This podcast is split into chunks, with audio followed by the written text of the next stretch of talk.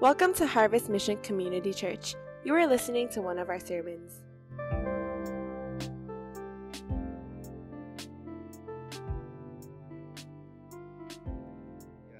So if you have your Bibles, turn to 1 Timothy chapter 4. We'll look at about five verses this morning as we talk about the practices and why this is important. So once again, I'm going to give an overview this morning so that we can get in the right frame of mind. And then every single week, subsequent weeks, we're going to cover some of these different practices, which are pretty much spiritual habits, so that we can grow spiritually in our walk with God. And so let me kind of give us a, a, brief overview, and then I'll get into this text. Uh, we're going to focus on three things uh, for the next two months uh, in the month of June, as well as in the month of July. The first thing is that we want to grow in our intimacy with God. And that's going to be one of the main focuses. And you'll, you'll see it as we talk a little bit more about why this is so important. And you'll hear this over and over again about this idea of intimacy with God, why that fuels our knowledge of God or wanting to even know who God is. From there, it will cause us to then be obedient in following His word by faith. And then it will lead us to knowing God in a deeper way, which will then fuel our intimacy with God. And you'll see this cyclic thing happen. So I'll explain that a little bit later. The second reason is we want to go deeper in our discipleship. And I'll explain a little bit why this morning, some of our discipleships are very shallow. In fact, it's a universal problem, and we want to address that as a church. As many of you know, if we're known for mission as a church, that's something that I will be thrilled about. Because why? Because that's a heart of that's on the heart of God, the mission of God. Also, if we're known as a church for discipleship, you want to grow in your walk with God, and that's why people come to our church. That I will be ecstatic for that as well. Why? Because we are called to be more like Jesus Christ. So, once again, we're going to grow deeper or grow in our intimacy with God, and we're going to go deeper in our discipleship. And then also, we're going to get ready for the new year. Uh, one of the best times to grow spiritually is during the summer. I know for many of us, we're going to be traveling, you're going to go home, and there's going to be so many things going on. But things are a little bit slower during the summer. And so relationships can be built. It, it's kind of conducive for us to go out and do different, different things as we build community together. So this summer, we believe is going to be so crucial as we've heard about OCR and all the things that God is going to be doing in this new year coming up in September, that we need to make sure that we are getting ready for that season. That's why we're focusing on what we're focusing on today and throughout the whole several months. We're simply calling it practices because the way we are going to grow in our uh, intimacy with God, the thing that's going to help us to go deeper in our discipleship and even getting ready for this new year is simply by training. There is no shortcuts in Christian life. You are where you are today because the lack of training or the training you have received, and now you are following through in obedience. A lot of times we wonder to ourselves, is there a lack of knowledge? Well, I would say there's a whole array of information on the internet. So I don't think it's an issue of uh, lack of knowledge or access to knowledge. I really believe it really comes to our lack of discipline and a lack of training. And that is the reason why I want to address it for the next two months as we pr- talk about practices. The way you train yourself the way you practice some of these spiritual habits would determine in many ways by God's grace and as He leads us and as we obey, it will lead us to where I believe that all of us desire to be. So, in order to accomplish this objective, let me kind of give us some different ways that we're going to try to accomplish it together. Uh, I don't know if some of you have been coming out to our church, but you even noticed that the way that chairs are kind of set up, and uh, I'm going to explain a little bit of what we're trying to do. How many of you were here in our church during COVID? Can, can you just raise your hand right now? Okay. I mean, it looks like the majority, but it's almost like 50, 60%. That means that a lot of you uh, either watched online or you were not here in Hong Kong. And one of the things you notice is that when we did online, first of all, it, it was a it was a learning curve for us. Praise God for the AV team. Come on, let's give it up for the AV team and the video team. The way I explain it is we built the car as we were moving along, as we were driving. So one week it's like, oh, that was really bad. We tweaked it, and then oh, this is bad, and then we tweaked it, and we just kind of built the car as we were driving. Well, one of the things that we found very helpful in the learning process is that instead of just watching a screen and me talking the whole time, we had an opportunity to break up into huddle groups. And through that, because it was based on life groups and we already had the relationships, what happened was that it was a little bit more conducive to actually processing and learning the information that was preached over the pulpit. And so, in order to accomplish our purpose of trying to go deeper in our discipleship, growing in our intimacy with God, and getting ready for this new year that's coming up, we're going to use some of the format that we use during the times when we're in COVID. So I'm just kind of laying it out before you so you realize you, you won't freak out like, what, what are we doing? We're past COVID. Well, I shouldn't say that. Some of us are still getting COVID, but we're, we're going to pray for these brothers and sisters.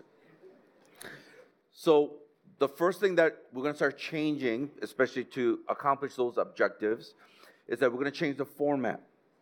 And that simply means in this format, there's going to be four things that we want to focus on every single time, whether it is on Sunday, in our life group. And the four things are simply this in order for us to practice these spiritual habits, the first thing is identify. The reason why so many of us are stuck and you're not growing is you're not able to identify some of the hindrances, some of the things in your life that stop you from growing in your relationship with God. Now, the problem is some of us do know what they are, but in our stubbornness or our self sufficiency, we don't want to fully trust in God. But for a good handful of us, and a lot of us here, we don't know what those issues are. How does it connect to the things that we're struggling with? How does that issue connect with this other problem that we have? So, one of the things that we're going to be doing on Sundays is simply to identify what those things are in our lives. Another thing is that in our um, kind of like a format that we're doing is not only to identify, but then we're going to also instruct. This is part of my responsibility to teach you, teach you as sheep in our fold here. We are called to teach you to understand the heart of God. That is part of the equipping. That doesn't mean we're going to do all the homework for you. We're just going to lay it out before you, and hopefully, many of you can take it deeper and do all the research if you're interested. But we're just going to put the spread before you so you understand why these practices are important in your life and how does it have an effect in your relationship with God. The th- third aspect is inspire. We, we are praying that the Holy Spirit will inspire us to come up with a training or a spiritual discipline or spiritual habit course for ourselves. We're not going to tell you what to do. We'll suggest some things, but at the end of the day, we're praying the Holy Spirit will inspire you because if we're talking about reading the Word, that you will come up with when you're going to read it, when it's going to be best for you, and where you're going to experience God. So that's something that we're praying for, and that will happen in life group when we talk together. Like, this is what I learned, and because of this, this is what I feel like God is speaking to me about. Uh, this is what I want to try to implement in my life, which is the fourth and last component is the implementation. We're going to implement the things that we're learning into our lives. And that's why these two things of being inspired as well as implementing things will be done in life group. And so we're not going to necessarily give all this stuff out to you for you to do, but as you are discussing, as you're doing life together in life group, that is where you're going to be able to get inspired and then implement some of these practices not only in your life, but possibly with your life group if you want to do it together. It's always better together. So we want to make sure that you are able to do that. So, with these four things that I just mentioned, the Sunday celebration is going to be mostly, as I mentioned before, is identify and to instruct. So, we're here to equip you. So, that's what's going to happen. Uh, we're going to go through a combination of live preaching, like I'm doing right now. We're also going to have some videos. Some of you know I'm going to be going to China and to Thailand and helping helping out with leading the team. And so there will be some weeks that we, will pre-record a message, but it will still run the same way that we're doing as if you're looking up uh, at me at the stage here. I will then come back in one of those Sundays because there's a little break, and I'll come back and I'll, I'll preach live, and then I have to fly right back to join the missions team again. And so, what we're going to do, and you'll experience today, is that we want to use Sunday celebration not only to instruct you and to help you identify, but as I mentioned before, this is one of the best opportunities for you to get into smaller groups and to interact together. Now, let me pause here, and this is where some people's brains are running 100 kilometers per hour. If we're going to get into huddle groups, then I better sit by next to that person that I like. and to you, I would say that's very smart. So you can have conversations and talk about different things, but just don't weird each other out, all right? Because they're sharing your life and they might freak out. But also, this might be a great opportunity to sit next to people that you just don't know or for a different campus or different life stage. Because sometimes hearing from different perspective is very important. It helps you to process and understand things in a deeper way. So we're going to use Sundays to divide up into smaller groups where there's three or four people together clustering, talking about some of the things that are being shared here as we are instructing, and hopefully it's causing you to think through and identify the things that are going on in your life. The second thing, so we're going to pop out again to the bigger things that we're going to try to accomplish as our objective. So not only is if the format is going to change, but also I want to just emphasize the community. The reason why I want to mention this is because I really believe when we talk about spiritual habits, the practices, one of the best ways to actually grow in it is through community with other people. I want to highly encourage us to not to do some of these things just on your own. Now, some of them you have to do it on your own, but at least together you can keep each other accountable which is leading me to my third and last point is that I really believe in order for this to work well throughout the summer, there has to be good accountability. And without people keeping us accountable, you won't do it. How many of you decided that you're going to work out together or run together? Don't raise your hand. Okay, some of you raise your hand. Praise God. Praise God. Keep on running, brother. You know, keep on running. Uh, it was a rhetorical question. That's why I have to prep you because if you're not paying attention, you'll raise your hand for everything. All right, so it's a rhetorical question. How many of us have decided I'm going to run or I'm going to work out and there's an accountability partner? You know how it goes. You wake up and you're like, I do not want to run. Then all of a sudden you get this text I ran today. How about you? And you're like, Jesus, just take me home right now. I, this might be my last day. But what does it do? Ah, he ran, so I'm going to run. And that's part of the accountability when we're able to do things together. You, you read the Bible today? I haven't been able to read it yet, so I'm going to read it as they encourage me to say, hey, let's read it together. Did you pray? Did you meditate? You, were you in solitude? Uh, did you fast this week? There's so many different spiritual practices that will help you in your walk with God that we're praying that will happen in that ways. So today, in this two month long series, I'm going to talk about this overview and talk about the motivation of why we want to learn how to practice the spiritual habits. So I want to start off with this question that you can just think about. What is one thing, just I want you to think about your life, what is one of the hardest things that you had to practice or worked on in order to be good at? Just think about that for a moment. Is there anything in your life that you had to practice over and over again, or you worked on it really hard so that you could be good at it? I would say a lot of us in this space here would agree that there are some things that we can testify to. we, we could do math really quickly because you memorize those table of contents or whatever the math tables. I know some people who still use their fingers and they're like in their 20s, but we love you still. We love you. Whatever works for you, you know, whatever works for you. There are a lot of things. Some we have some musicians, you know, those of you who played where when you were young and the practice over and over again. Some of you it might be a certain skill set some of you, it might be a certain type of sports or athletics. A lot of the things that we're good at, it came about because of practice. So when we think about that, I realize how often do you have to practice and how many times do you have to do it within a day or a week? Well, all I can say is I'm amazed at some of you that can type a whole paper possibly on your phone just with your two thumbs. See, I cannot do that.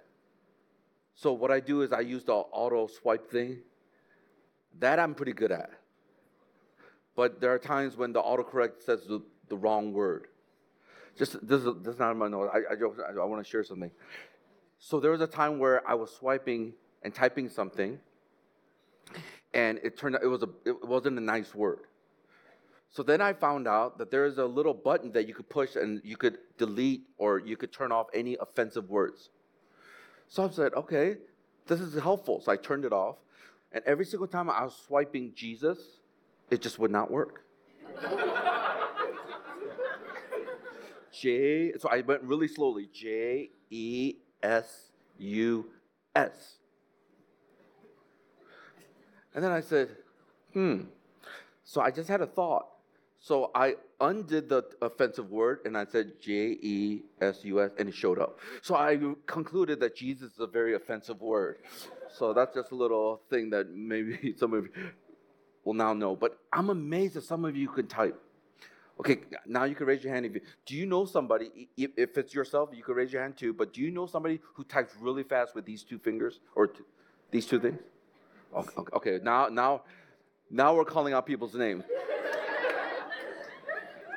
This is when you know you're not a mega church. You know, you start naming people because you know everybody. But, but you know that that person probably what? Sent a lot of messages to be able to type that fast. That's practice. When my boys were younger, well, they still do now, but when they were younger, trying to connect with them, I, I try to play video games. And so they had the two different games or boxes because the uncle was very generous, which I thought was giving them poison. But anyway, we, we decided to let them play only after they finished their homework and all that. But we're playing a game and I could not figure out all the buttons. There's one up here, there's all this stuff over here. But my boys, they could do it even without looking.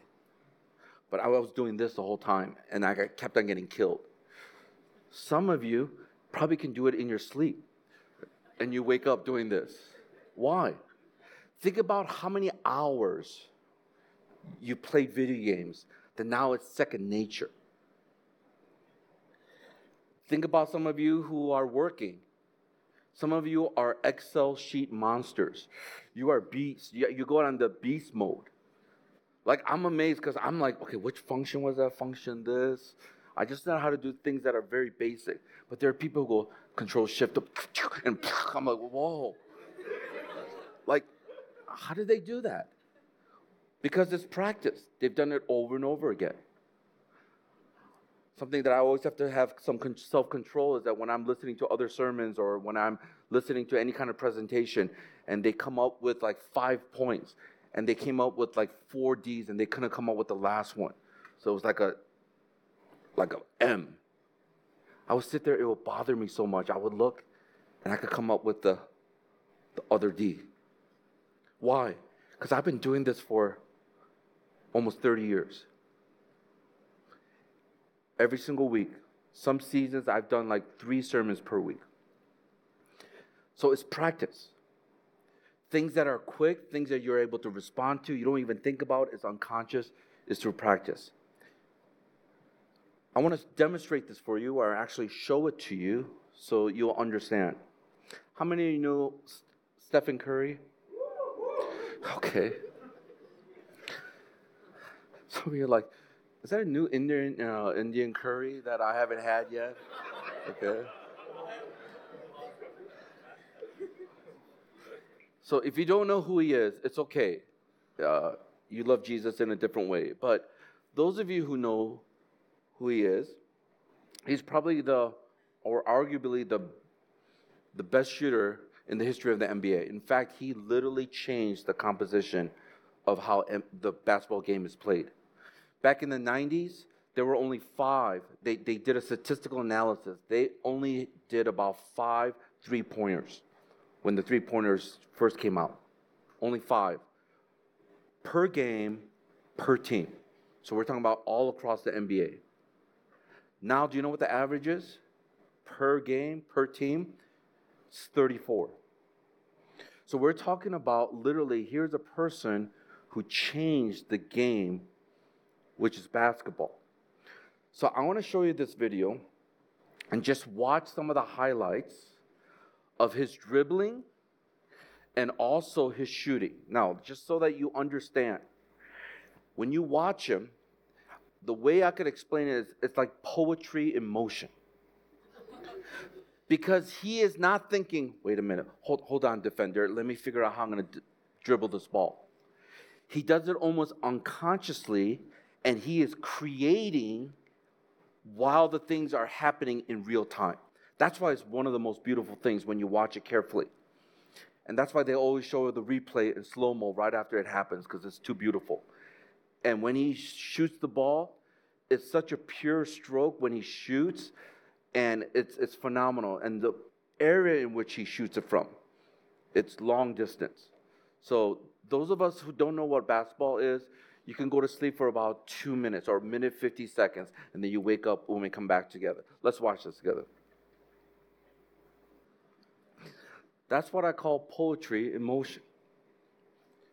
Because he's creating something live with the skills that he has practiced and developed, and he's now able to do it unconsciously. Like if I had to draw a parallel, that would be some of us learning how to depend on God. And we do it so much in practice that when we face different situations in life, instead of complaining, instead of start stressing out, our natural reaction is take what's coming to us and learning how to then depend on God, and so there will be the peace of God in our lives. That stuff that you just watched does not come automatically.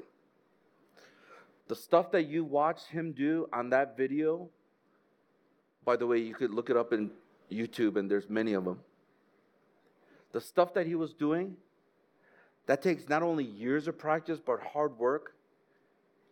And that's why he is where he is at. What would it be like if that was us spiritually? In the midst of the temptations, in the midst of the struggles, in the midst of some of the dry moments of our lives, even sometimes when we're just going through conflicts with others, when we are faced with things that are beyond our control. The reason why it's effortless or flawless is because game after game, he has demonstrated what no one else sees when it's during the practices. I'm going to show you one more quick clip. And how many of you heard of Master Class? The Master Class? He actually offers a Master Class on dribbling, shooting, and I haven't seen it, but it looks pretty good. So those of us who want to impress people, maybe you should go ahead and take that master class. But I want to show this to you because as you know, this is pretty much a course that they offer online from a master, somebody who has mastered a skill. And then they're teaching you what they have practiced so that if you practice it, you could at least get to maybe not to their level because they have a longer time of doing it, but at least understand why they're able to do what they're doing. And if you put the time and effort and the energy into it, you might actually excel in your life as well. So, what I'm going to do is I'm going to show you Stephen Curry's masterclass advertisement of what you will learn if you take his class. And it gives you a window to how many times he practiced. I was going to find these other videos of him actually practicing, but I'm like, this just summarizes it. We don't have time. So let's go ahead and watch this together. Wow, we should make one for the spiritual life. It's time to work. Get in life group. and time ticket. That's right. Right now. This is no longer a sermon, it's a discussion. Go ahead. This is great.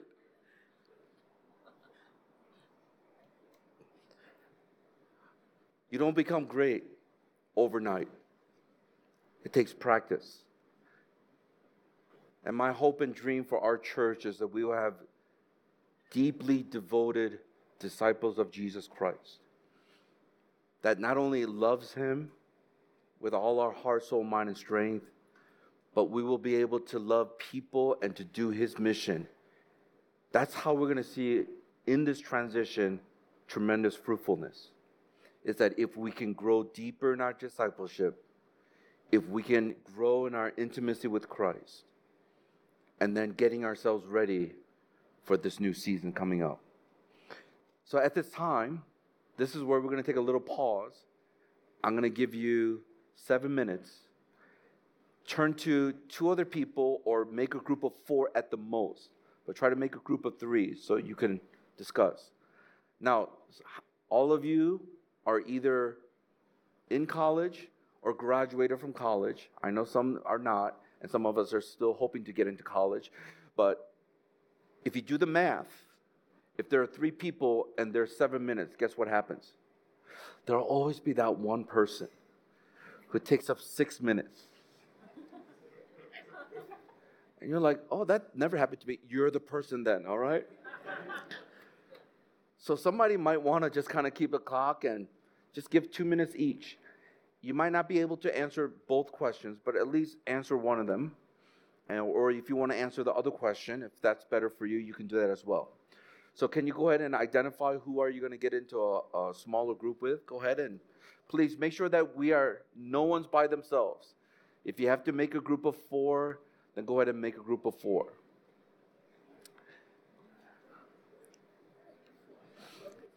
Everyone has identified?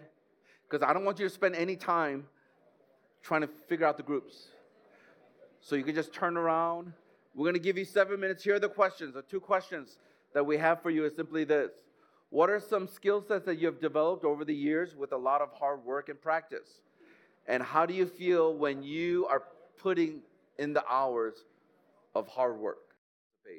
Let me give us the one thing that I want us to remember as we talk about the importance of these spiritual habits or practices that we're going to do for the next two months and learn it together.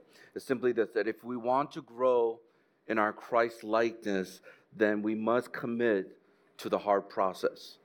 If you're going to be like Christ or you want to be like Christ, you have to commit to this very difficult process of these practices so that God can conform you and shape you to make you into the image of His Son. So, what I'm going to do is I'm going to uh, give you two things to consider as we're talking about how if we're going to grow in Christ likeness, that there has to be this commitment through the hard process of growing and going through these practices. The first thing I want to mention is this training oneself is necessary. Once again, there are no shortcuts, there's no magic pill.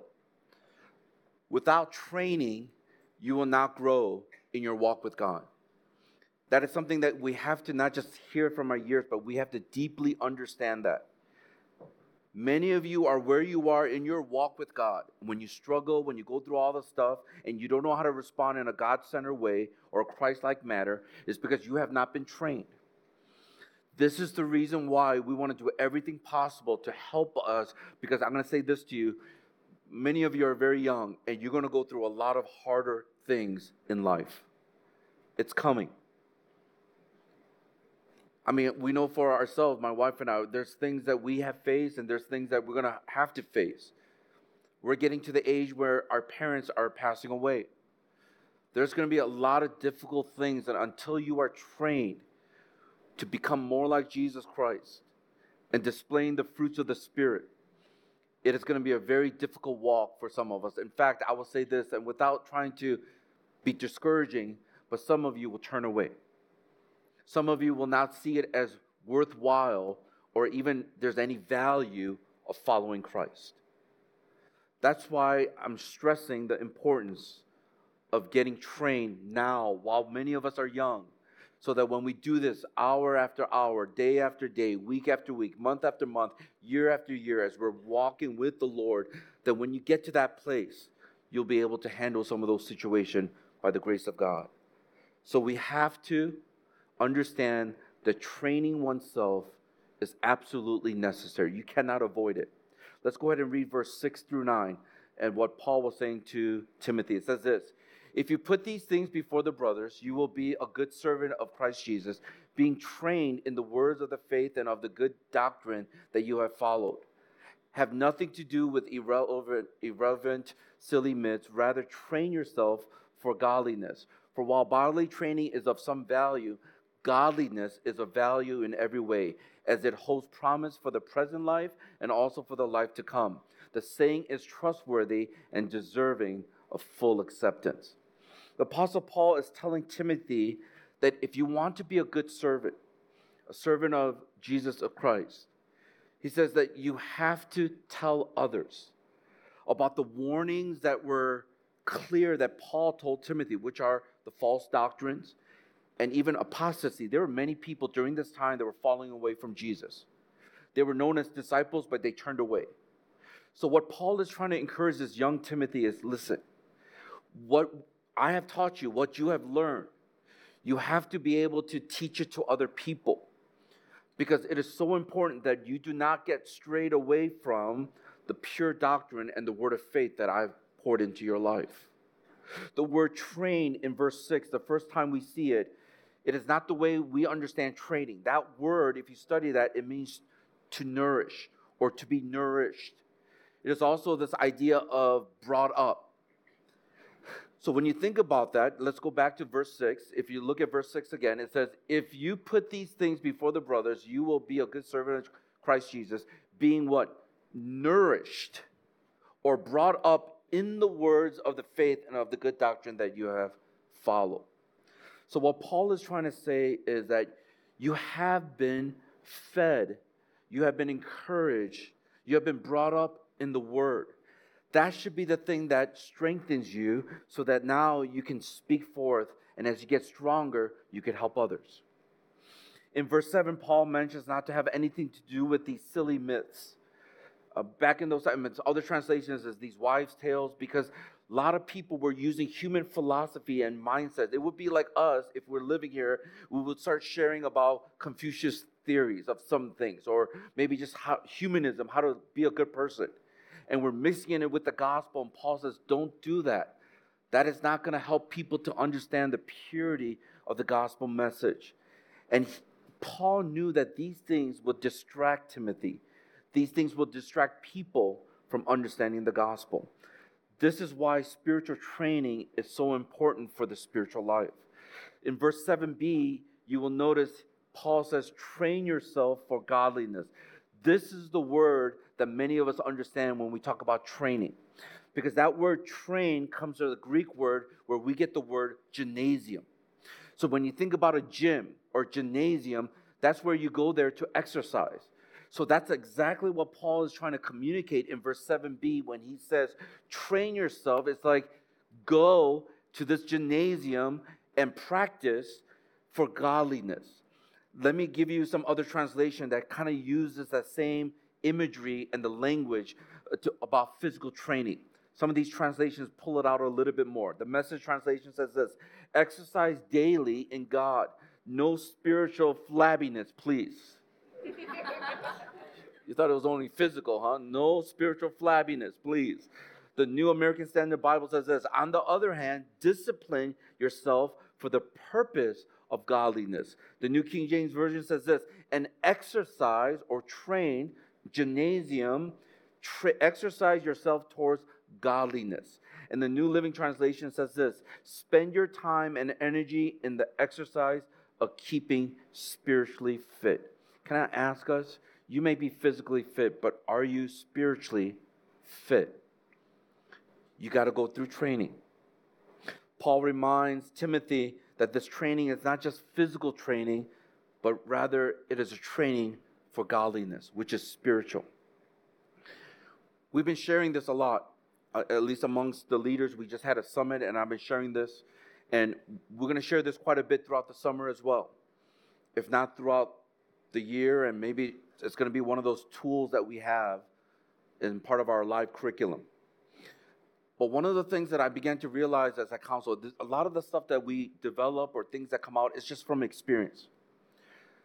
As some of you know, I sit down just throughout the week with many people, just either counseling or trying to help them, train them, whatever it may be, disciple them, mentor them. And I began to see a pattern. So many people struggling in their relationship with God. Also, seeing that they make everything about task and doing things. Now, you have to understand doing things is not a, a bad thing, but it comes back down to motivation, in which I will talk about. So, a lot of people, because the motivation is wrong, but their behavior is correct, a lot of times they'll get by for a week, couple weeks, a month, maybe even a season of time, maybe within a year, or throughout college life, and then they start working. And that's when they realize, what am I doing? They lose heart, they lose the purpose, and many of them struggle. And I began to start putting pieces together, began to understand that this is not what we want to produce as a disciple and follower of Christ. Not only that, but I do have some positive examples of people who understood God's heart. They struggled, they wrestled with God because there's something that God wants them to do, which is very difficult. That means that they might be forsaken, abandoned, by the people that they love. They might be ridiculed. But they just felt that this is what the Holy Spirit was speaking to them as they got counsel, and they decided to take a step of faith in obedience to God. And every single of those people that I've seen, as I'm walking with some of them, I have seen their spiritual life exponentially grow. Exponentially.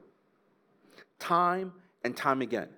And then I began to look at my life, and I realized that is so true all the times if I chart my spiritual journey with Christ, all the times that I actually had to step out and take a step of faith, trust Him for something that I didn't know how it was going to come about.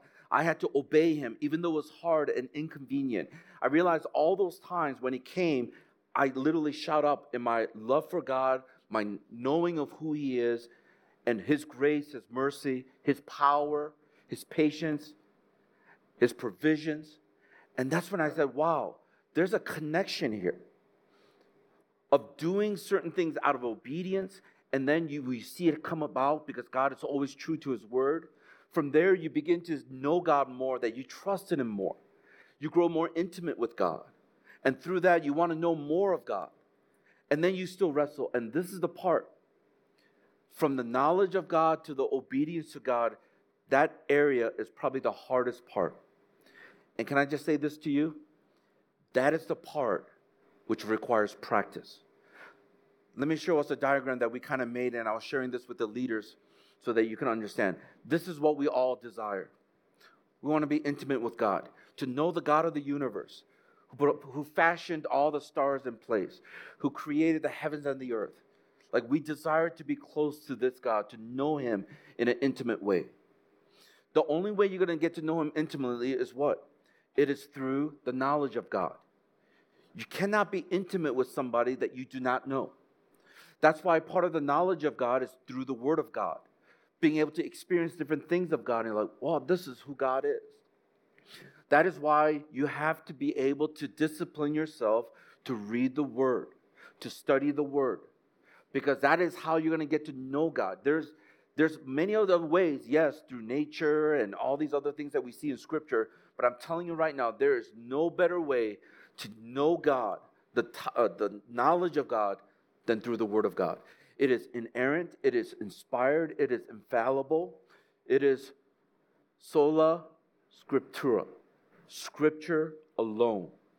It will change your life. So the more you, you this is your desire, my desire, we want to be intimate with God. And then the way we get there is we got to have a knowledge of God through the word. And as we get to know God, then the next step is obedience to God.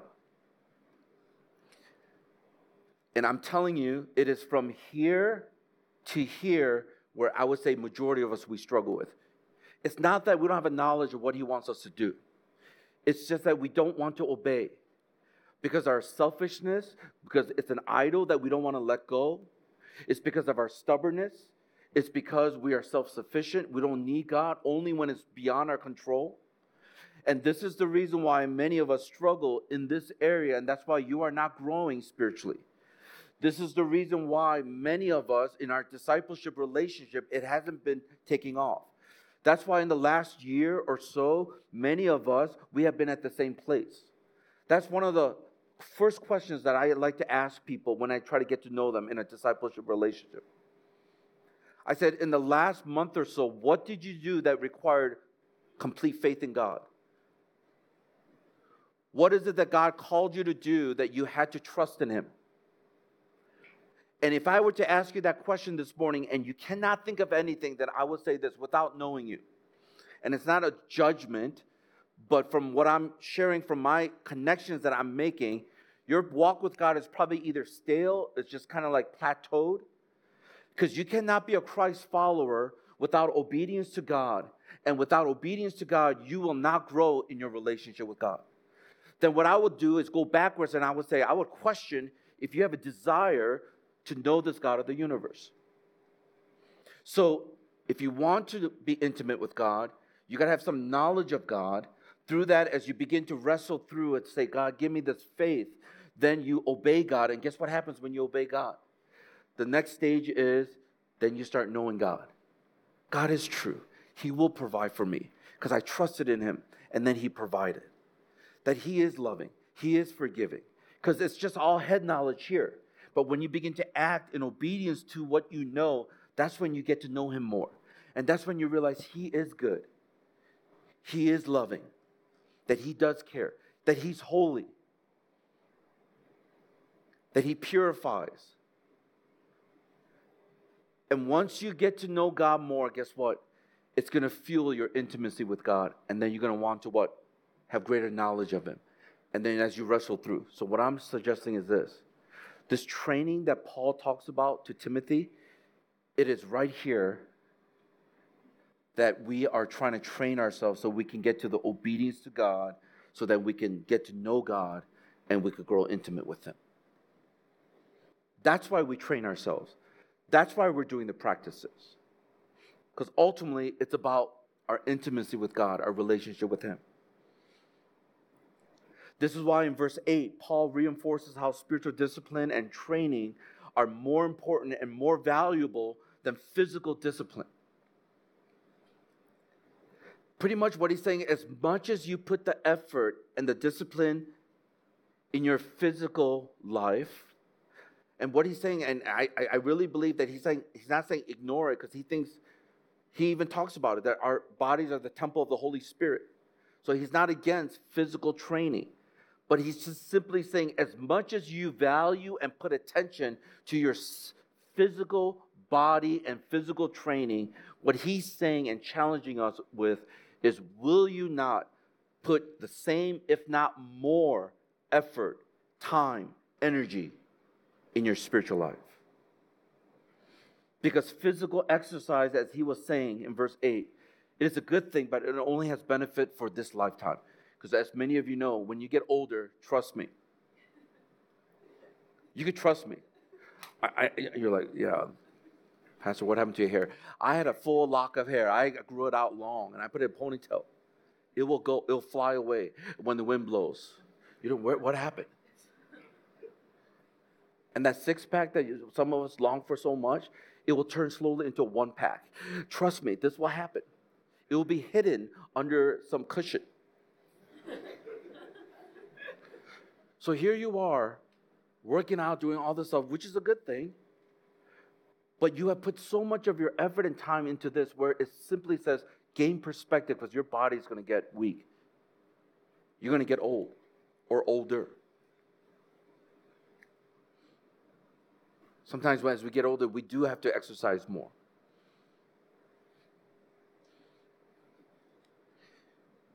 But he says, but spiritual exercise have value, not only for this present life, what does he say? But also for the life after, the eternal life. Think about that. Physical exercise only has value for this present life, and we're going to slowly waste away. But the spiritual life, the training in our spiritual life, has present benefits because it'll help us to love God, know God more, but it will also lead us towards eternal things.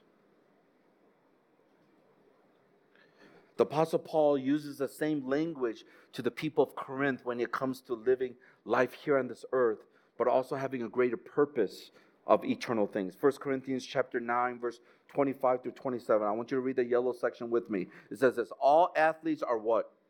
Disciplined. See, if you have true athletes, because they want to win, they're going to discipline themselves. They won't eat certain things. They will exercise even though they don't feel like it. They disciplined. They are disciplined in their training because it's through the training where they will be able to excel. They do it to win a prize that will fade away, but we do it for what? An eternal prize. So there's so many of us who are chasing after the things of this world. We're putting so much of our time and effort, and none of those things might be wrong. Don't misunderstand me. But compare it to what we invest in our spiritual life that are eternal it, it should pause, give us a pause and say, what am I living for? What is my purpose? Is it my this eternal prize that I long for? Or is it the temporary things that I'm living for right now? So here's Paul. He says, So I run with what? Purpose in every step. He was a very purposeful person, very intentional in everything that he was doing. Because when you understand the goal, which is the eternal prize, then every day you live your life, there will be a purpose every step of the way. He says, I am not just shadow boxing. I what? Discipline my body like an athlete. You see the word discipline again. And so that you can what? Training it to do what it should, what it was created to do. We were created to worship God. We're created to be intimate with God. We're created to love God. So when you discipline yourself, when you train yourself, you create your bodies or your souls even to do the very thing that He has created, which is for you to worship Him. Otherwise, I fear that after preaching to others, I might myself might be disqualified. What he's simply saying is that my life here on this earth, I'm going to beat my body, make it my slave, and I'm going to discipline it so that I could finish the race that God has called me to. Because he's looking at the eternal prize. We have to remember that spiritual growth does not just happen, it is something that we have to desire and that desire comes from God. But also, we have to put our minds and the effort in order to grow in godliness and Christ likeness. Some of us, we have this idea well, well, God redeem me and He will sanctify me and He will do it whenever He wants to. And to you, I would say you have a very warped view of the sovereignty of God. Because as God is still sovereign and He's the one who has to motivate you, put that desire in your heart, but you have to respond. You have to do your part. I hear so many people saying, Yeah, God, God has spoken to me and God wants me to just do this and that. And I'm thinking to myself, Well, where's your part in this? Because the illustration we always give is that you are rowing a boat with only one oar. If you've ever gone boating, you know that if you do it with one oar, you're going to go in a circle. This one makes you go what? Counterclockwise. This one makes you go. No, is it the other way? This one makes you go counterclockwise. This one makes you go clockwise. But you need both the sovereignty of God, human responsibility, and then when you are rowing both of them, trusting in Him, but also doing your part, you're able to move forward. This lack of training in our spiritual life has caused shallowness in our walk with God. And I would go as far as to say that it has created shallow disciples, not only in our church, but the capital C church. Listen to what J.T. English said in Deep Discipleship. In fact, let me pause here and say this. If some of you are serious about growing this summer, as I have made all the leaders read this book before the summit, I want to challenge you to read it with some people together. This book will pinpoint all the different issues of why the church, not only in the States where he's from, but around the world, why is there such shallowness? We want to go deeper in our discipleship this summer. And so, if there's a book that you want to read, it's this book. And it will be great to read it together with some other people and discuss some of these things. If you're discipling or you're getting discipled, this will be a great way to do it. Listen to what J.T. English said in his book, Deep Discipleship. He writes this Our ministry disease is not that the evangelical church is too deep, but that it is far too shallow. The symptoms of people and students leaving the church or the lack of maturing disciples or decreased attendance are symptoms that should tell us not that we are too deep, but that we are too trivial. People are not leaving because we have given them too much, but because we have not we have given them far too little. We are treating the symptoms of the wrong disease.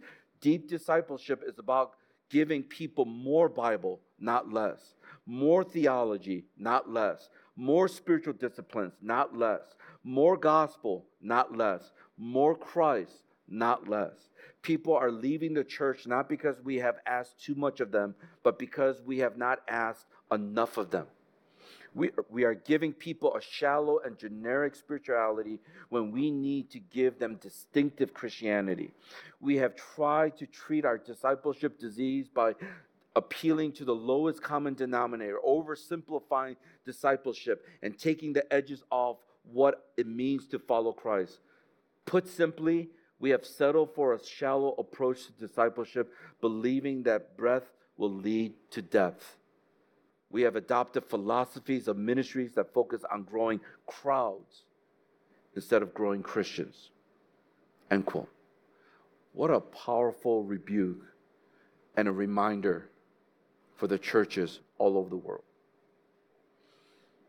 That's why I'm telling you right now, you got to do everything possible to fight comfort. Now, is God against comfort? No, because the Bible says He comforts us. But it is that lulling of our spirits where we just want comfortableness and we don't want any trial, we don't want to go through any hardships, any suffering. But the gospel, in and of itself, entails suffering. For you to be a follower of Jesus Christ, it entails suffering. And that's why we make decisions and we do things that will make ourselves comfortable. And that's why we could literally miss the whole boat, which is the gospel of Jesus Christ, that what it means to be a follower of Jesus. So if we're going to grow in our Christ likeness, then we must train ourselves. I'm going to give our last huddle group, and here are the questions I want you to think about. I don't think you're going to be able to remember the quote, but I hope something stuck out for you. So the first question is What are your thoughts on J.T. English's quote regarding churches giving a shallow Christianity and the effects it's having on people? If you fell asleep, then answer the second question. What does it. Why is it easy to train ourselves for certain things, but when it comes to our spiritual lives, it is so hard? Give me about five, six more minutes. Let me close out with this we talked about how if we're going to truly grow in Christ likeness, then we have to be committed to what? To this hard process of training, going through the practices. And so we talked about how training ourselves is a necessary part. I want to also talk about, as Paul mentions in the next two verses, he talks about how teaching others is also necessary. That is something that we have to do. You don't train yourself and then you can achieve a goal, but you are trying to bring others along in that process. Let me read verse 10 through 11. Listen to what it says. For to this end we toil and strive because we have our hope set on the living God, who is a Savior of all people, especially of those who believe. Command and what? Teach these things. Paul understood how important it was to train up people and also for believers to grow in their relationship with God, especially in the godliness. Now, you could grow in godliness in a corner somewhere up in a mountain, but there's nothing more purifying than growing in patience when you have an impatient person in front of you. There's nothing that will train you better than to love the way Christ loved, unless you have an unlovable person in your life, in your life group. That's why it is not just about you learning something, but you also teach and help train others so they can grow, especially when you're doing life together. In verse 10, we see Paul says that he toils and strives. Those are two important words. The word strive comes from this word agonize. So that makes more sense when Paul is saying, he's not just like, oh, I just work, I get up in the morning and I just work. He, he is agonizing as he is living his life, putting his hope in Jesus Christ, who saves all people. And he's telling Timothy, teach these things. I command, command, and teach these things to others. That word agonize or strive is used for athletes when they're agonizing to push a weight or maybe agonizing to reach for that goal. It's that powerful word and that image. So some of you can't imagine it. So I, I picked a picture. So can we can we show this picture? Whoa. I represented China here, all right? But this is what we call agonizing, striving, toiling. Because he knows that if he lifts this weight, that he will win. That's why Christian life and being a disciple or follower of Jesus Christ is not that you just sit there and think that it's going to automatically happen. He says this is the reason why that he strives and he agonizes, he toils because it takes effort to be able to put your hope in him and to grow in your spiritual journey. This is what it means to be trained, to go into that gymnasium. Therefore, Paul is expressing that striving for godliness or Christ like character should be something that should be pursued with great effort. Great effort because it is so important.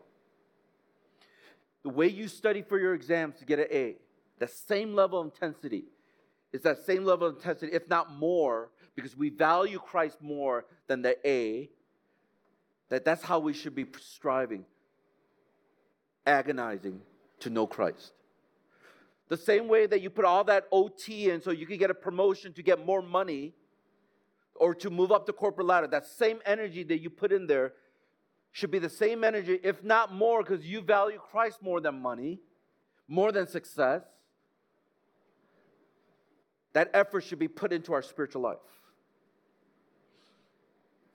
The same effort and time that you put in to work out, to look a certain way so you can impress people, should be just as the same, if not more, because you value Christ more. That three hours you put in a day or two hours you put in, adding the shower, that you put in should be the amount of time that we will long to be in His presence, to even read the Word, and we, here we are. We don't even have time to read the Word of God. The same time that you put in in building friendships and relationships, which is also very important. But here you are neglecting the most important relationship is with God. So that's why Paul says what?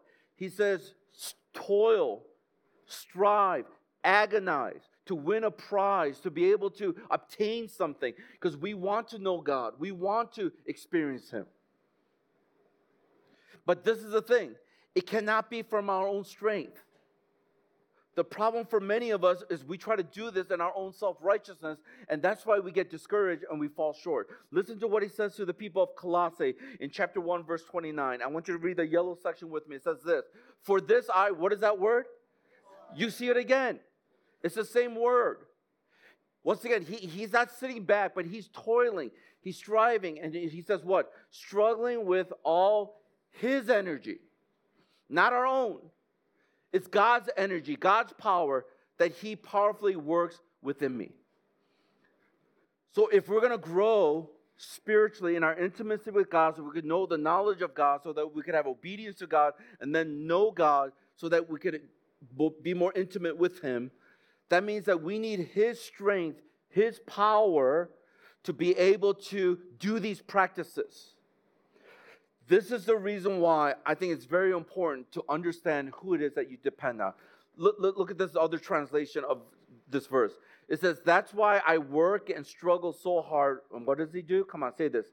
Depending on Christ's mighty power that works within me. Dependence.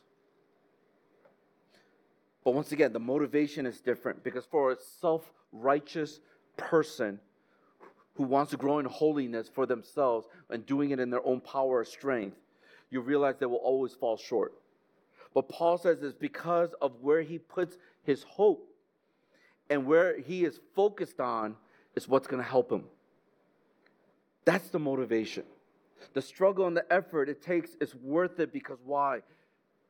Our hope is not in ourselves. Our hope is not in this world. Our hope is not in this future success, but our hope is in the living God. He says, the living God. He's a living God. Jesus ro- ro- rose again from the dead. He's living and alive. The living God. So, not only because Jesus is the Savior of the whole world, there's this desire. If you know that He's the Savior of the whole world, do you not want to see other people come to Christ? That's why we labor and toil. That's why we want to become more like Christ. Not only because we could reflect His glory and honor Him and please Him, but also we could become a witness. Jesus Christ, the Savior of the whole world. We want people to know that He is the Savior of the whole world. That's why in verse 11, he reinforces this important principle of discipleship. Don't just keep it to yourself, but command, which means insist on. So encourage people to say, come on, we need to do this, and teach others. If we are going to grow in our Christ likeness, we have to be committed to this hard process. And this hard process is training ourselves it is something that you cannot take any shortcuts on. You got to be committed to that process.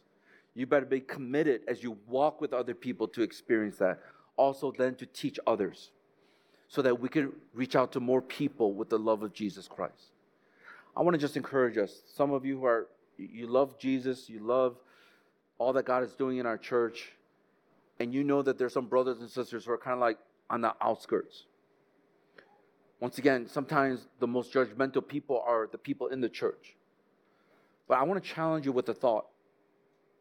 How do you reach out to those who don't have a desire to be intimate with God?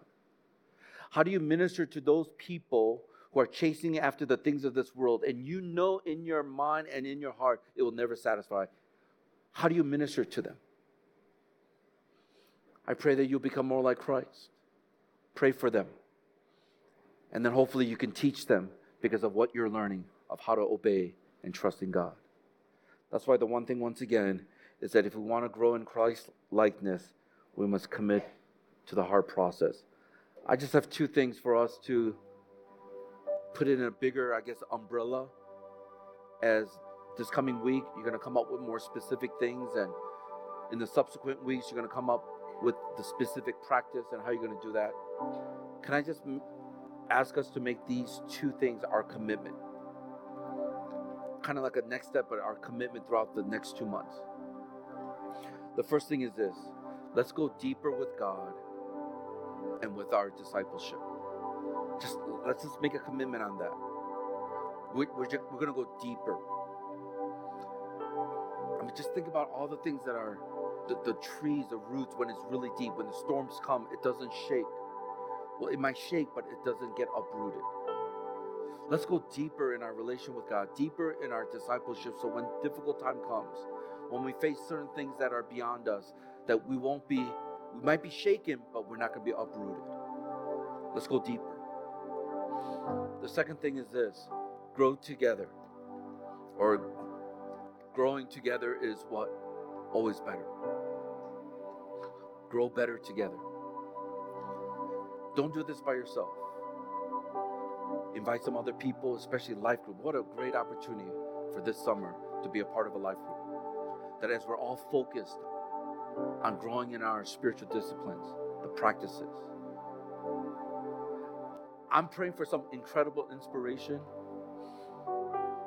You know, when I think about all these apps with like exercises, you measure how many kilograms, I'm just thinking, what if we had something like that for spiritual? How do, how do we do this? All the coders like, mm-mm, mm-mm, not me, not me. No, we're not asking you to code something. Well, I don't know, but you know, if it, if God inspires you, but I'm just thinking to myself, like, how do we help people to really be spiritually fit. Because there's so many apps, so many different things out there for our physical fitness. Is there something for a spiritual fitness that we could do it together? How many of you guys love the soap app? Amen. And I'm so encouraged. There are people who are not even in our church or even our church family, people from all over the world. Read the comments. They're like, oh, I was looking for something like this. And then on the bottom, it's like, made by people. I don't know how you guys phrase it. Made by, made with love from people from Harvest Mission Community Church. Like that kind of stuff, I I, I love to boast about because, you know what happened? We were just saying, how do we help people to read the Bible and keep each other accountable? Bam. Now it's impacting the world. How do we get spiritually fit? Once again, I'm not expecting app. But if some of you but if some of you can come up with a chart, send it over. If some of you can think of some stuff, because you know the Excel control alt whatever whatever you do, send it over. Send it to your leader, and then we'll distribute amongst all the leaders and all the life groups, and that will be a great way to see how spiritually fit we are for this summer, because I believe the things that are coming up the pipeline I know for 100% certainty we cannot do this on our own strength or power. We need strong, spiritually fit people to do some of these things. That means we start right now. Let's get spiritually fit so that as we grow in faith, as we grow in the knowledge of God, we'll have obedience to God.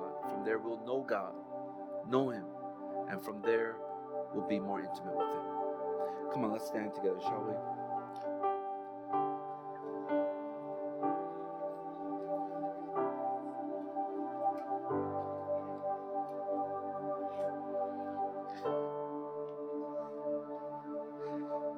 Can I ask us just for one minute. I want you to make the commitment to Jesus. We're going to journey for the next two months together.